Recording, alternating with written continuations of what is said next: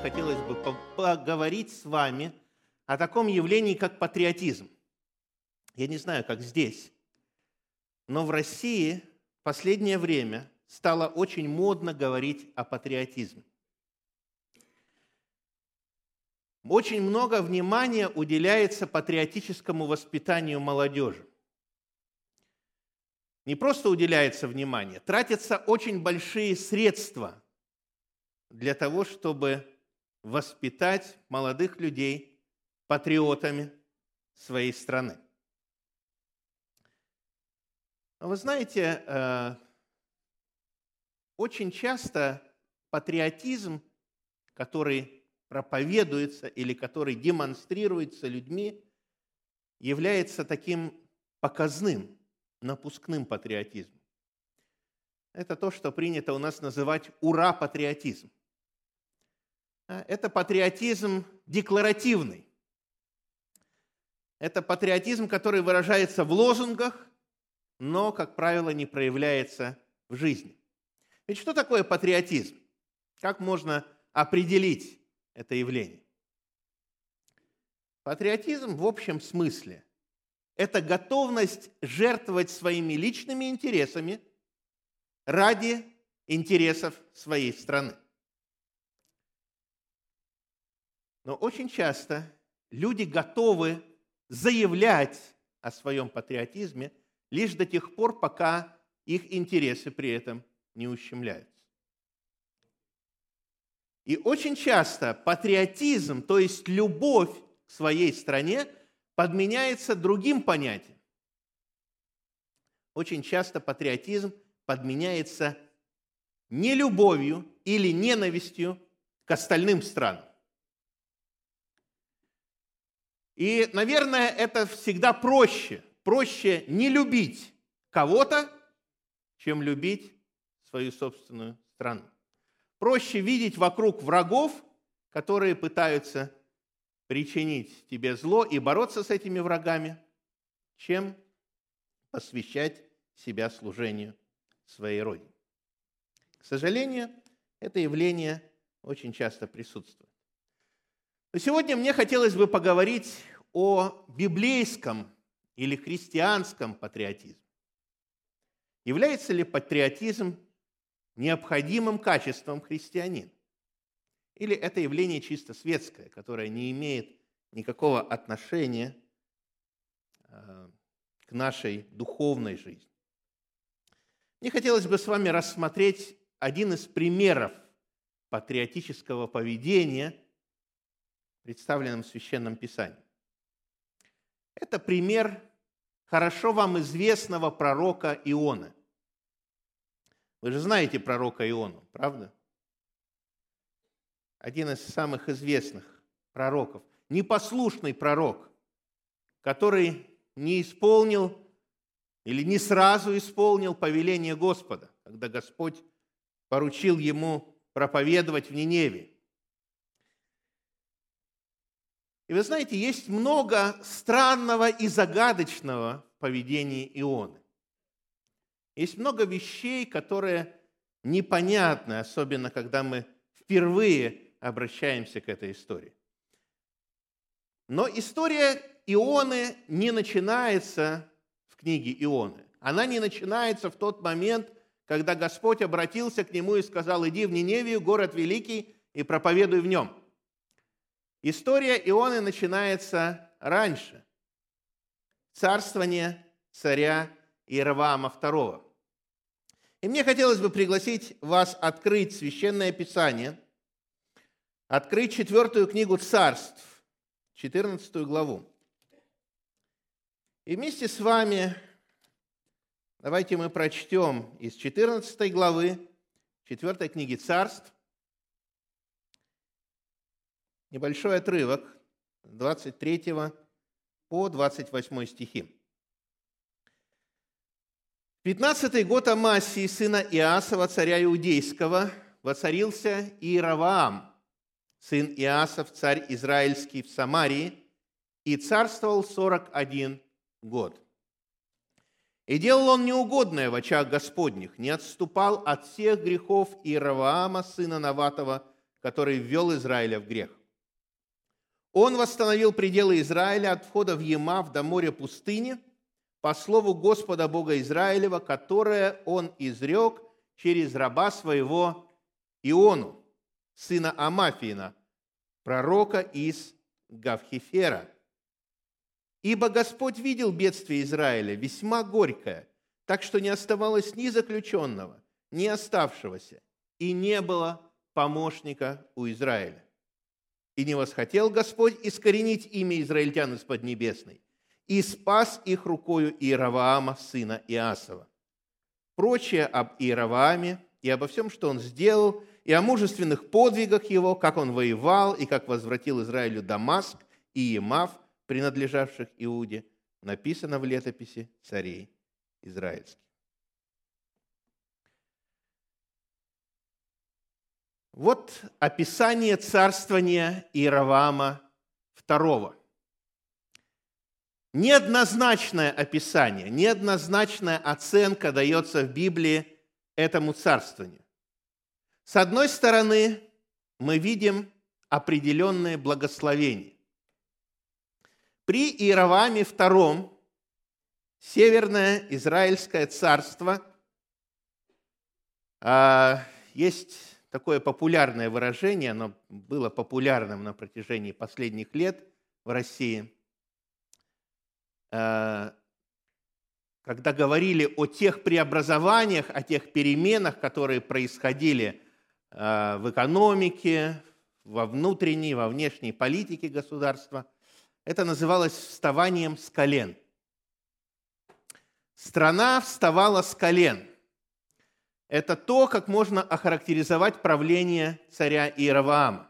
Израиль вставал с колен. У них были значительные успехи в геополитике.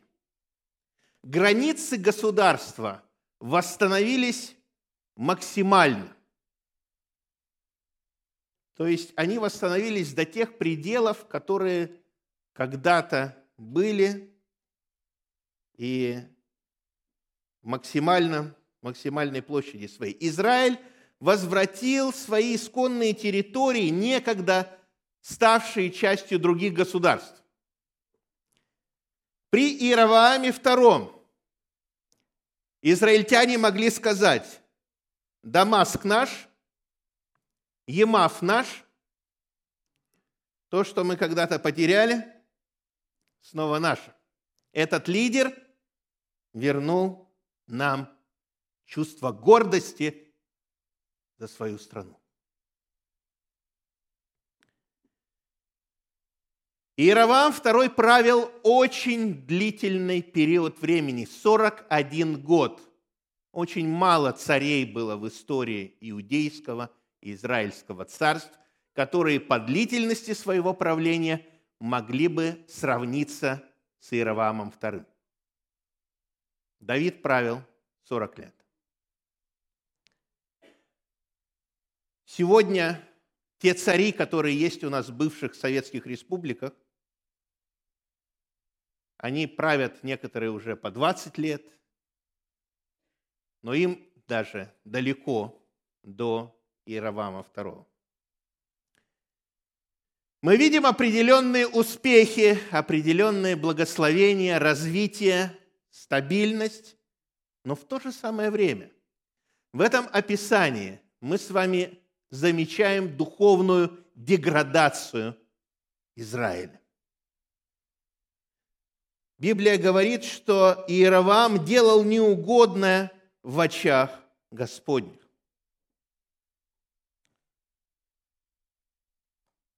Иеровам, написано, ни в чем не отступал от всех грехов Иероваама, сына Наватова, своего далекого предка, который вел Израиля в грех. Первый царь Израиля, который утвердил идолопоклонство, который сделал тельцов и поставил их, и призвал народ поклоняться этим идолам.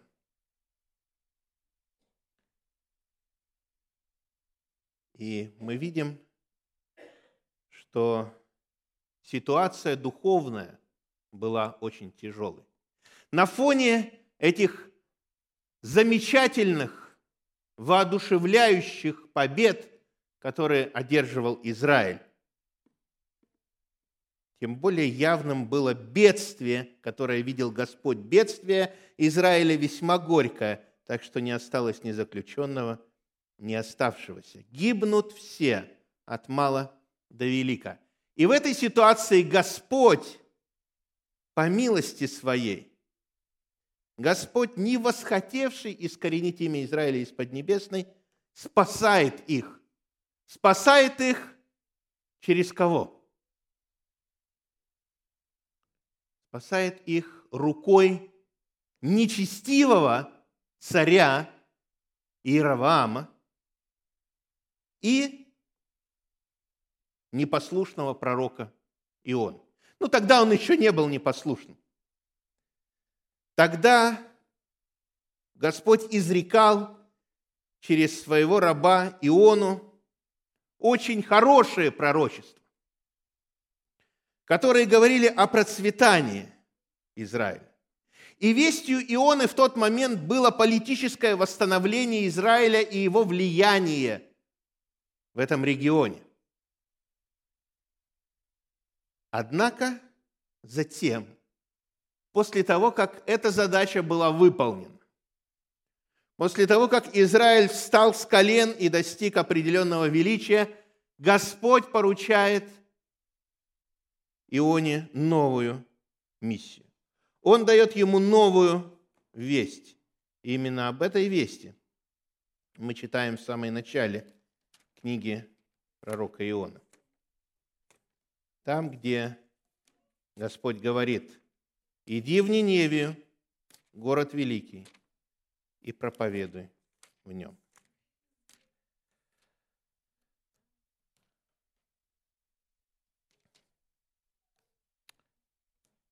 Казалось бы, что плохого в этой вести? Что плохого в этом поручении, которое Господь дает своему пророку? Что плохого в том, чтобы пойти в эту Ниневию, пойти в Ассирию, эту сверхдержаву своего времени и проповедовать там? В чем проблема? Многие пророки библейские проповедовали о языческих странах. Ко многим языческим народам Господь обращался через своих пророков. В этом не было ничего необычного. Но что делает Иона, когда Господь дает ему это поручение?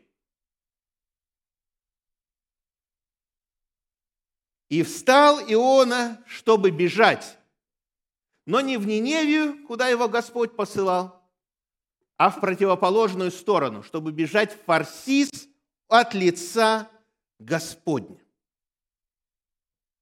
Почему Иона бежит от лица Господня?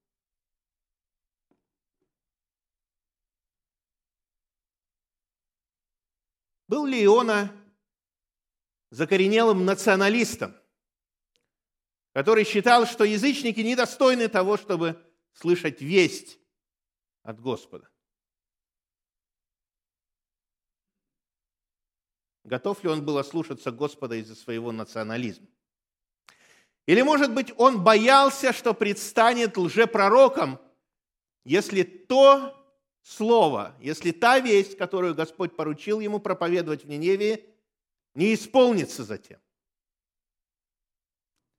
Ну, надо сказать, что Ниневия не, э, Иона не был одинок в этом. Были пророки, которые предсказывали что-то, что потом не исполнялось, так называемые условные пророчества. А пророки могли предсказывать бедствие, которое Господь впоследствии мог отменить. Но Ниневия бежит. Э, Иона бежит, прошу прощения. Хотя он послан в Ниневию, он послан в Ассирию. И это важно, потому что Ассирия в дальнейшем играет ключевую роль в судьбе израильского народа, патриотом которого был Иона. Давайте мы посмотрим на то, что происходит в дальнейшем. В четвертой книге царств, после правления э, Иераваама II и после вот этого времени, когда Иона совершал свое служение. Мы читаем о том, что после того, как правление Иеровама закончилось, начался период нестабильности. Несколько царей сменяется в Израильском царстве. Следующим после Иеровама был Захария, который правил всего шесть месяцев и был убит в результате заговора. Вместо него воцарился Силум, и Силум правил только один месяц. И затем он был убит Минаимом. Правление Минаима было более продолжительным. Ему удалось продержаться на троне целых 10 лет. Но в это десятилетие произошло первое нашествие ассирийцев, то есть ниневитян, по сути дела, на Израиль. Ассирийский царь Фул пришел и оккупировал Израиль, и тогда удалось откупиться от этих врагов. Эм, Минаим заплатил Фулу тысячу талантов серебра и таким образом спас себя. После Минаима правил царь Факия в течение двух лет – был убит в результате заговора. После него 20 лет правил Факей, который тоже был убит в результате заговора. И в эти 20 лет происходит второе нашествие ассирийцев. Теперь уже царь Тиглат Палацар приходит в Израиль, захватывает города, уводит много народа в плен, более тяжелое более трагичное нашествие. И затем, после Факея, в течение девяти лет правит царь Оси. И во время правления Оси происходит третье нашествие ассирийцев на Израиль. Царствование Салманасара, царя ассирийского. Вначале была наложена дань на израильтян, а затем была взята Самария, народ израильский был переселен в Ассирию, и на этом существование израильского государства прекратилось. Больше израильского царства не было. И в 17 главе 4 книги царств мы читаем с вами о причинах, по которым все это произошло. Начиная с 7 стиха и до 23, я не буду читать весь этот отрывок, только избранные, избранные тексты. Когда стали грешить сыны Израилевы перед Господом Богом своим, который вывел их из земли египетской, из-под руки фараона, царя египетского, и стали чтить богов иных – и стали поступать по обычаям народов, которых прогнал Господь от лица сынов Израилевых, и по обычаям царей израильских, как поступали они. И стали делать сыны Израилевы дела неугодные, и построили себе высоты, и поставили у себя статуи и изображения Астарт, и служили идолам. Тогда Господь через всех пророков своих предостерегал Израиля и Иуду, говоря, «Возвратитесь со злых путей ваших, и соблюдайте заповеди мои». Но они не слушали и ожесточили выю свою, как была выя отцов их, которые не веровали в Господа Бога своего, и презирали уставы Его, и завет Его, и оставили все заповеди Господа Бога своего, и поклонялись всему воинству небесному, и служили Ваалу, и прогневался Господь сильно на израильтян и отверг их от лица своего и поступали сыны Израилевы по всем грехам Иераваама, какие он делал. Не отставали от них, доколе Господь не отверг Израиля от лица своего, как говорил через всех рабов своих пророков, и переселен Израиль из земли своей в Ассирию, где он и до сего дня. Почему все это произошло с Израилем вскоре после того, как закончилось правление Иероваама. Потому что написано, они поступали по всем грехам Иероваама, которые он делал. И Господь отверг Израиля от лица своего, как говорил через всех рабов своих пророков. Через всех, кроме одного. Кроме Иона. Потому что через Иону Господь говорил о том, как Израиль будет процветать, как Израиль будет подниматься, как Израиль станет сильной нацией. Весть Иона была вестью восстановления Израиля. И теперь вдруг Господь посылает Иону в Ниневию, в Ассирию, и говорит, Иона, пойди и проповедуй в этом великом городе.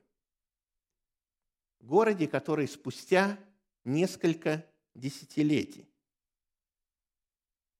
станет орудием божественного наказания для израильского народа, который станет орудием уничтожения израильского государства.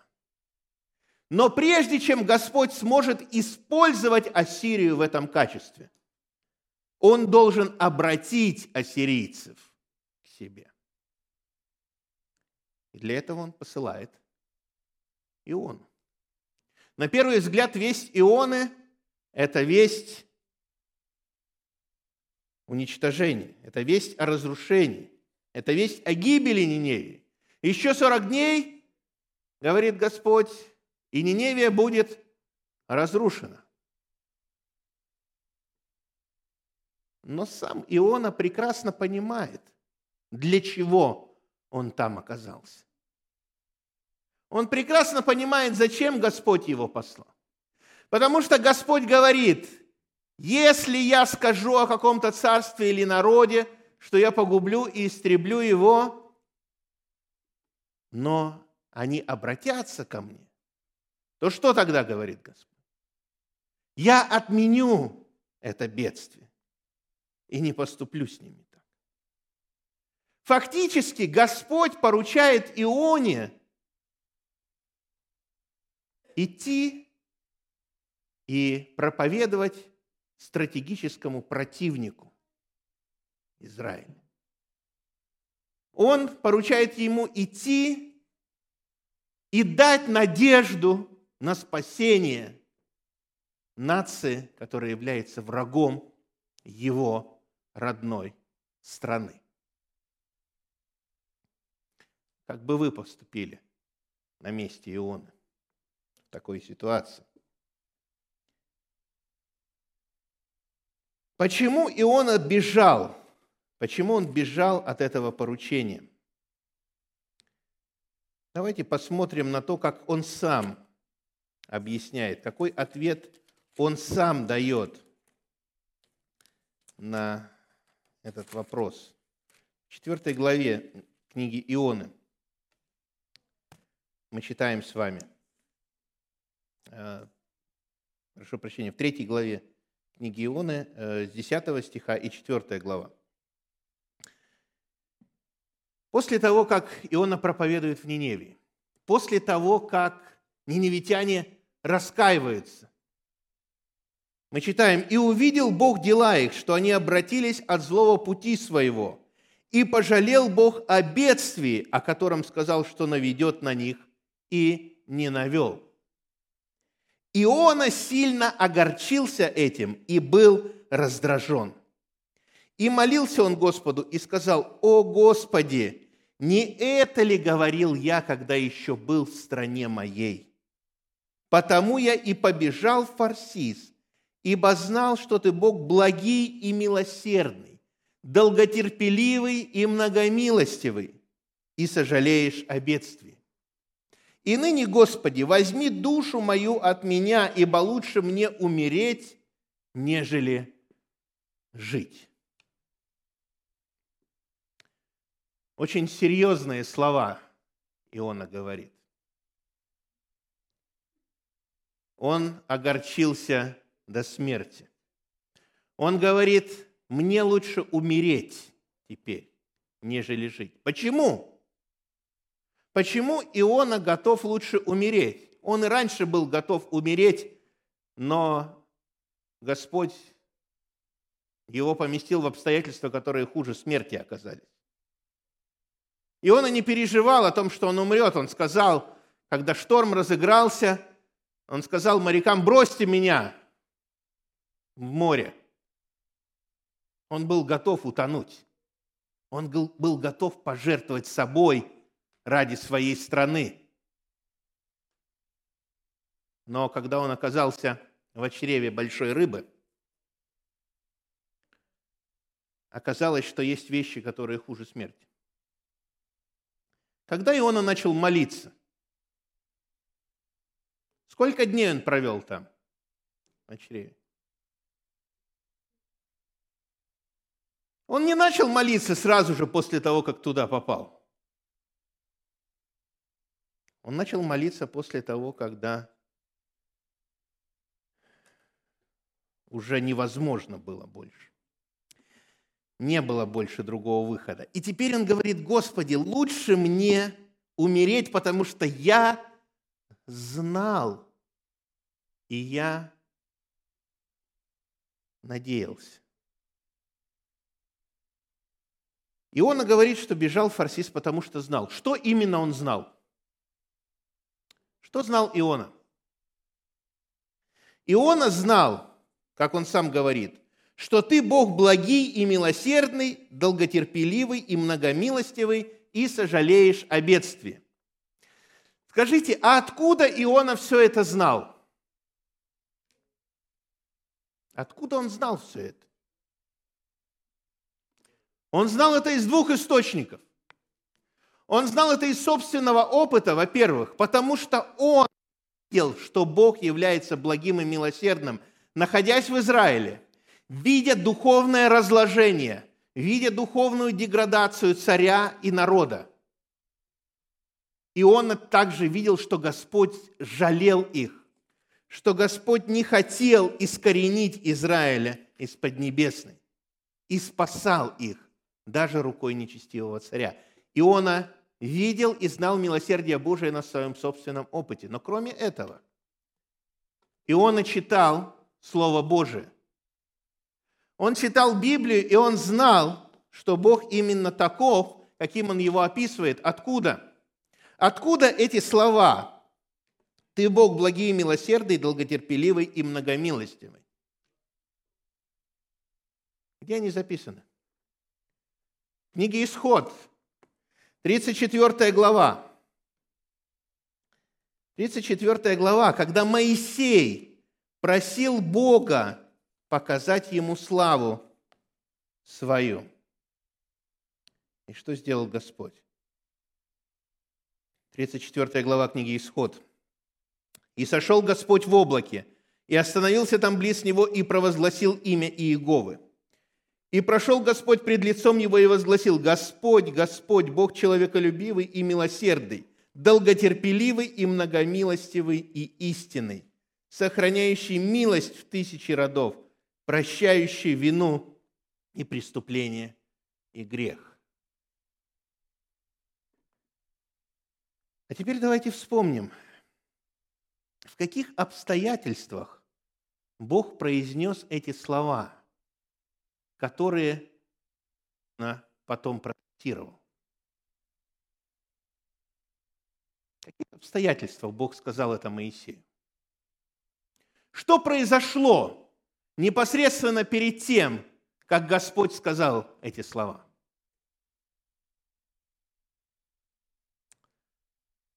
Если вы помните, народ израильский в это время находился у подножья горы Синай. Они пришли туда, Господь их привел туда, из земли египетской, для того, чтобы вступить с ними в завет, для того, чтобы заключить с ними союз. Этот союз был торжественно заключен на горе Синай. Были провозглашены десять заповедей как основание этого завета. И Моисей взошел на гору. И когда он был на горе Синай, что произошло там, у подножия этой горы – народ сделал золотого тельца и стал поклоняться ему. только что заключенный завет с Господом был нарушен народом, впавшим в идолопоклонство. И Господь в этих обстоятельствах, в этой ситуации говорит Моисею, я Бог человеколюбивый, милосердный, многомилостивый и сожалеющий о бедствии. И хотя вы нарушили мой завет и нарушили его условия, я со своей стороны останусь верным этому завету. И теперь, когда пророк Иона находится среди народа, в такой же ситуации, какой этот народ находился у горы Синай, когда они оставили Бога, когда они нарушили Его завет, когда они поклонялись идолам. Иона говорит, ну ты же Бог милосердный. Когда-то Господь эти слова сказал в контексте своего народа, в контексте своего завета с народом израильским. Это не были слова, адресованные язычникам. Они не описывали того, как Бог относится к языческим народам. Они были адресованы Израилю. И именно в этом контексте Иона понимал эти слова. Он говорит, Господи, но Ты же милосердный и долготерпеливый и милующий Бог. Я знал это, и поэтому я и бежал в Фарсис, чтобы был хотя бы еще один шанс у Израиля.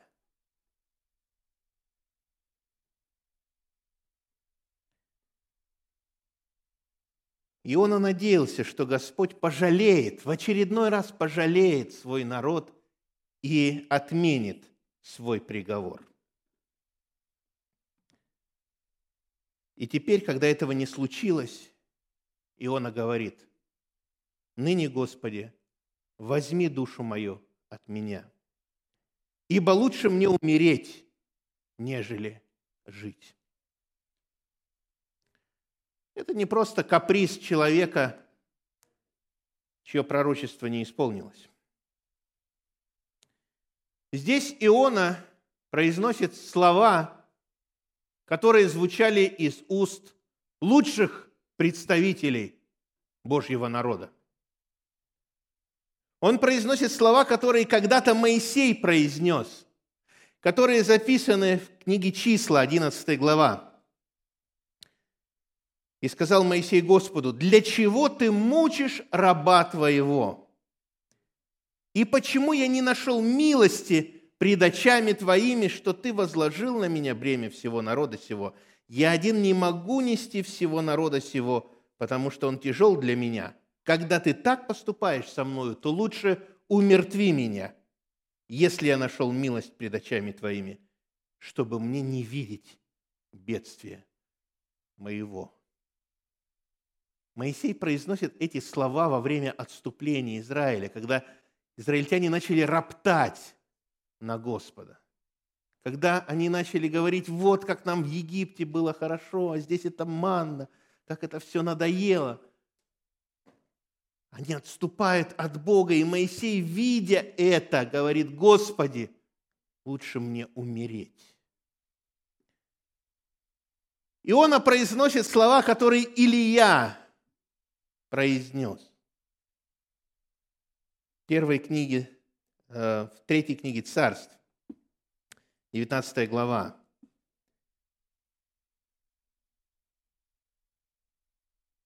Илья говорит, а сам отошел в пустыню на день пути, и, придя, сел под можжевеловым кустом и просил смерти себе, и сказал, «Довольно уже, Господи, возьми душу мою, ибо я не лучше отцов моих».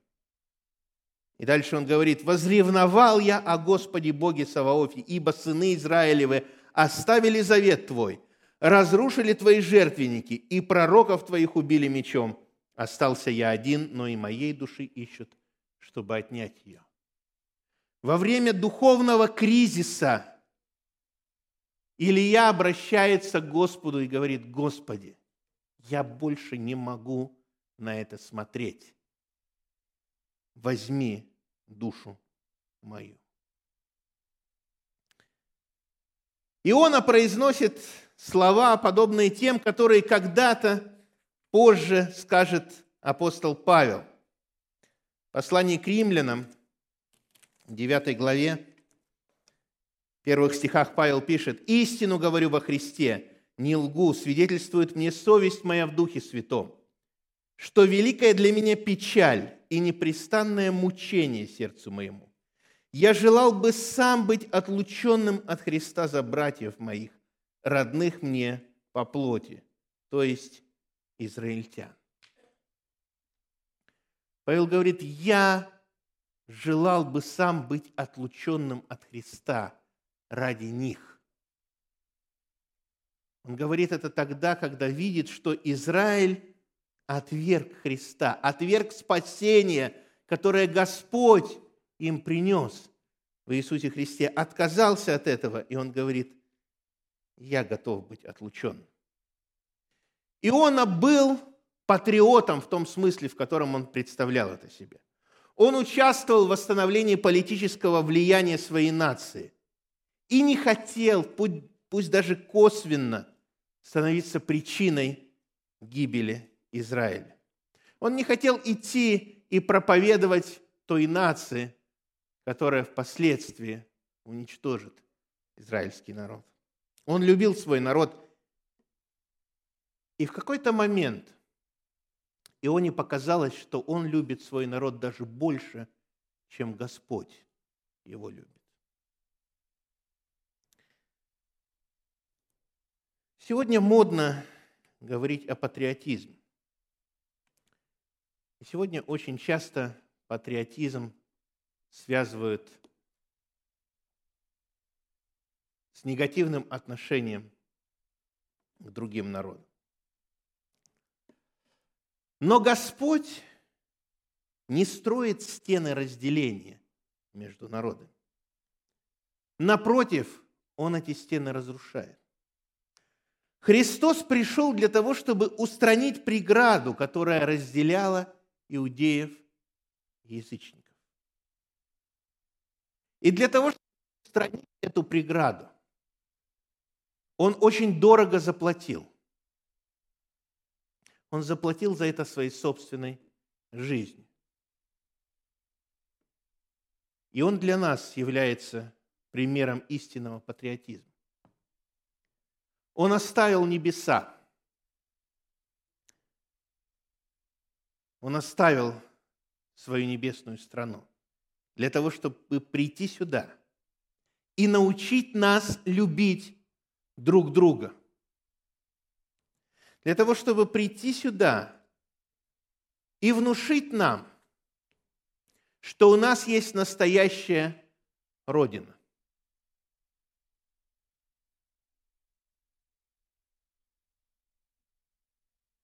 Мы читаем в послании к евреям в 11 главе о героях веры. О людях, которые были патриотами. Патриотами в самом высоком смысле этого слова. О людях, которые были патриотами Царства Небесного. И мы читаем в стихах с 13 по 16, 11 главы послания к евреям. Все эти умерли в вере, не получив обетований, а только издали видели оны и радовались, и говорили о себе, что они странники и пришельцы на земле. Ибо те, которые так говорят, показывают, что они ищут Отечество. И если бы они в мыслях имели то отечество, из которого вышли, то имели бы время возвратиться. Но они стремились к лучшему, то есть к небесному. Поэтому и Бог не стыдится их, называя себя их Богом, ибо Он приготовил им город.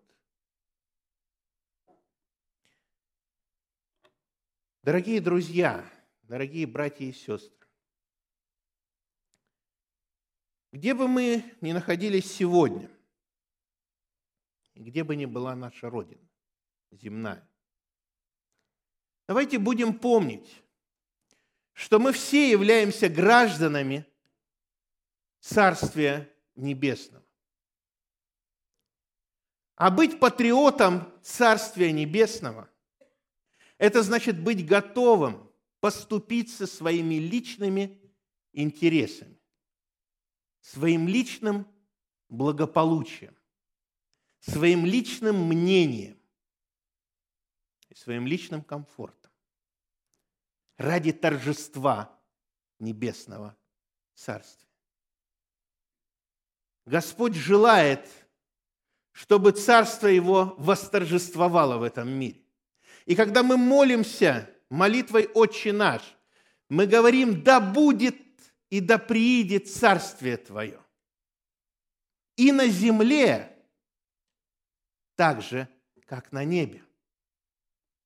И когда мы произносим эти слова, мы берем на себя обязательство способствовать распространению этого царствия здесь, в этом мире.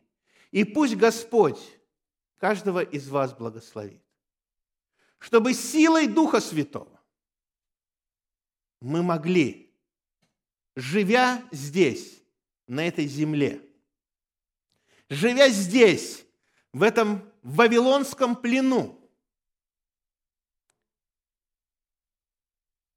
мы могли бы свидетельствовать своей жизнью о том, что мы все граждане и патриоты Небесного Царства, что мы гордимся своей духовной родиной и готовы сделать все, чтобы защитить ее.